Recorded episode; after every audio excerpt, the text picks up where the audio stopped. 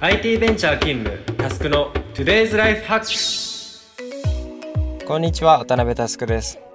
このチャンネルはカオスを整理するビジネスオーガナイザーとして活動する渡辺タスクがビジネスからライフスタイルまで様々なテーマを問題提起し人生に役立つ思考法を考えていく番組です。このチャンネルはポッドキャストアプリイヤースタイルの制作で配信しております。今日もよろしくお願いします。今日は最近何かと話題になるプライバシーについてです。というわけで早速トークテーマに入っていきましょう。今日のアジェンダはこちら。みんなが知らないプライバシーの世界。皆さんが日々使っているブラウザですがプライベートブラウザっていうのがあるのはご存知ですか？ページの履歴やクッキーが残らないブラウザという意味で、まあ、ウェブサービスなんかを作っている人は、まあ、しばしば利用することがあるかと思います。これもし一般の人が使うとしたらどうでしょう？自分の経験からすると大体そのアダルトサイトを見るときなんかに今でもなんとなく使っています。これって何ででしょうね？今日はそのあたりを分解しながら話していきたいと思います。より一般的なところで言うと例えばスマホアプリを使っているとこのアプリであなたの位置情報を取得しますがよろしいですか？みたいなポップアップに出くわすことはあるかなというふうに思います。こんな時そのスムーズに OK を押す人とかた、まあ、くなに NG を押す人がいると思いますが皆さんはいかがですか？僕はですね大前提として僕自身の体型を良くする目的のためであれば、まあ、基本的にはこういう許諾系はノールックで OK をします。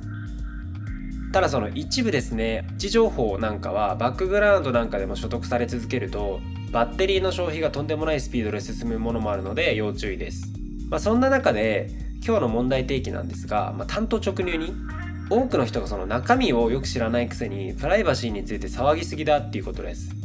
数年前から話題になっている GDPR ジェネラルデータプロテクションレギュレーションっていうのがあるんですが、えー、世界的にですねそのこれを発端に、まあ、個人情報に対する関心がかなり強まっています。そもそもですねこの EU のやり方は問題だらけでかなり酷評されていました。政府や企業で立場のある人の観点で、まあ、一層個人情報の取り扱いに注意していくというのは、まあ、納得がいく問題意識なんですがその一方で個人レベルでは正直騒ぎすぎなんじゃないかなというふうに思ったりします。この個人情報は明確に分けた方がいいと思います。それは、え個人への直接的な損害影響があるかどうかですね。例えば銀行口座の情報が漏洩して現金が盗まれたとなった場合でも銀行が保証してくれる限りは個人のダメージはありません。あとはその LINE が韓国政府と結託して日本人の個人情報を抜いているとかまあ、ファーウェイの携帯は買うなみたいな騒動は、まあ、国や大企業で厳重に管理している程度のそのトップシークレットがない一般人には関係ない話です。まあ、マスメディアであったりとか SNS の情報に踊らされて思考停止しているだけなんじゃないかなっていうふうに思います。まあ、不用意に世の中を閉鎖的に持っていくのはあまり好きな方向性ではありません。そもそも世の中の流れとしても、まあ、オンライン化デジタル化の流れっていうのはまあ、不可逆だと考えますし、まあ、おそらくですねハンコもなくなりますし、まあ、決済もオンライン化が主流になります、まあ、実際僕自身も銀行の ATM にお世話になる回数はかなり減りました、スマホ一つで満足に外に出かけられる社会ははっきり言って最高に便利ですね。まあ、それでもその現金を使うシーンというのはどういうことか、まあ、一言で言うとあまり他人にバレたくないシーンだっていうことですよねまあ、全てのお金の使い道がオンライン化すると、まあ、それが意味するのは全ての証拠が一生残り続けるということです。まあ、分かりやすく個人の家計の単位で言うと、まあ、全てオンライン化することで不都合を被る人がいるはずです。まあ、例えば風俗やギャンブルなどその少しでも背徳感があるお金の使い道に関してはその使い道に足がつくオンライン化には抵抗があるかもしれません。まあ、冒頭僕がプライベートブラウザを使うのはアダルトサイトを見るときだという話をしましたよね。まあ、これはその背徳感ゆえだと思います。まあ、ただそのオンライン化でデータが残り続けることと、まあ、それに誰でもアクセスできるっていうことは、まあ、切り分けて議論すべきです。ま、それは程度をわきまえた上で、まあ、家族単位で吉田にやってくれればいいんじゃないかなというふうに思っています。ちなみにそのお金の使い方に関して一つだけ言いたいことがあります。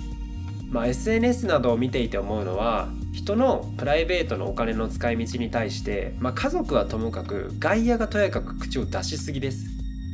個人が稼いだお金を高いお寿司屋さんに使おうがゴルフに使おうがギャンブルに使おうが他人にその使い道を指図する権利は1ミリもありません。だって考えてみてください。あなたがそのコンビニでお腹が空いてそのおにぎりとお茶を買おうとした時に横から知らないおじさんにいきなり手をつかまれてそんな買い物するぐらいだったらアフリカの子供たちに投資すべきだって言われたらドン引きしますよね。それは勝手にやってくれと。これはついやってしまいがちです。実際今これを話している僕自身にも似たような経験があります。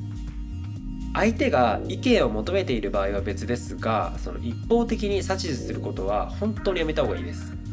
皆さんもぜひ気をつけてください。最後に人間の心的な観点からこのプライバシーを考えてみます。個人に紐づく情報は本当多岐にわたってますよね。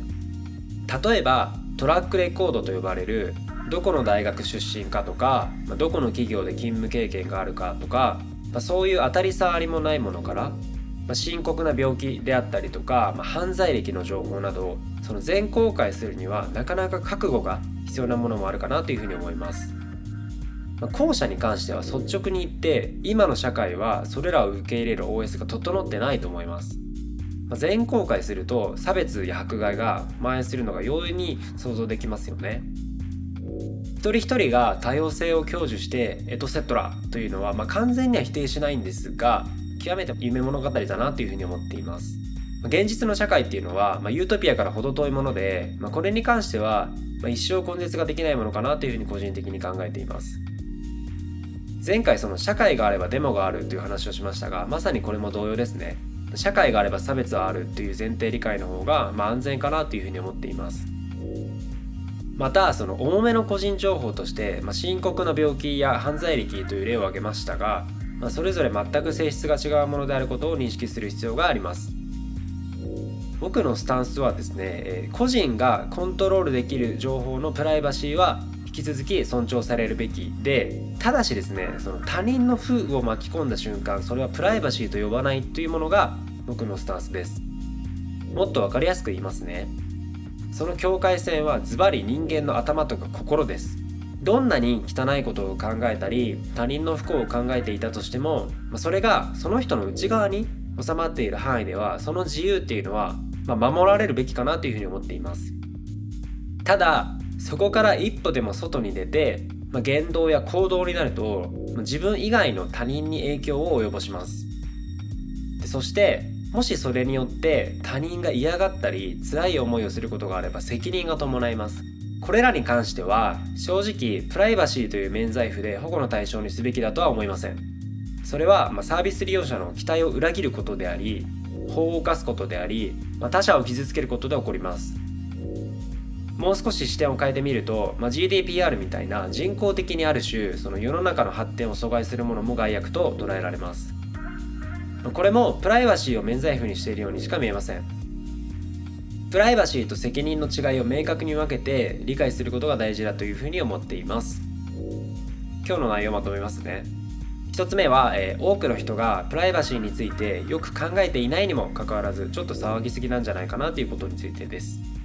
2つ目はプライバシーっていうのは時に免罪符になりがちなので注意しましょ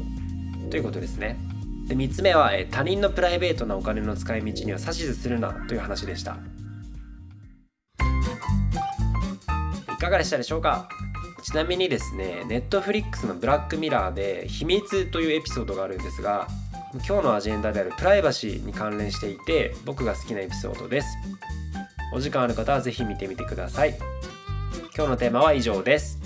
気に入った方は Spotify の方はフォロー、Apple Podcast の方はサブスクリプションに登録をお願いします。また、えー、周りの方へお勧めしていただけると嬉しくて震えます。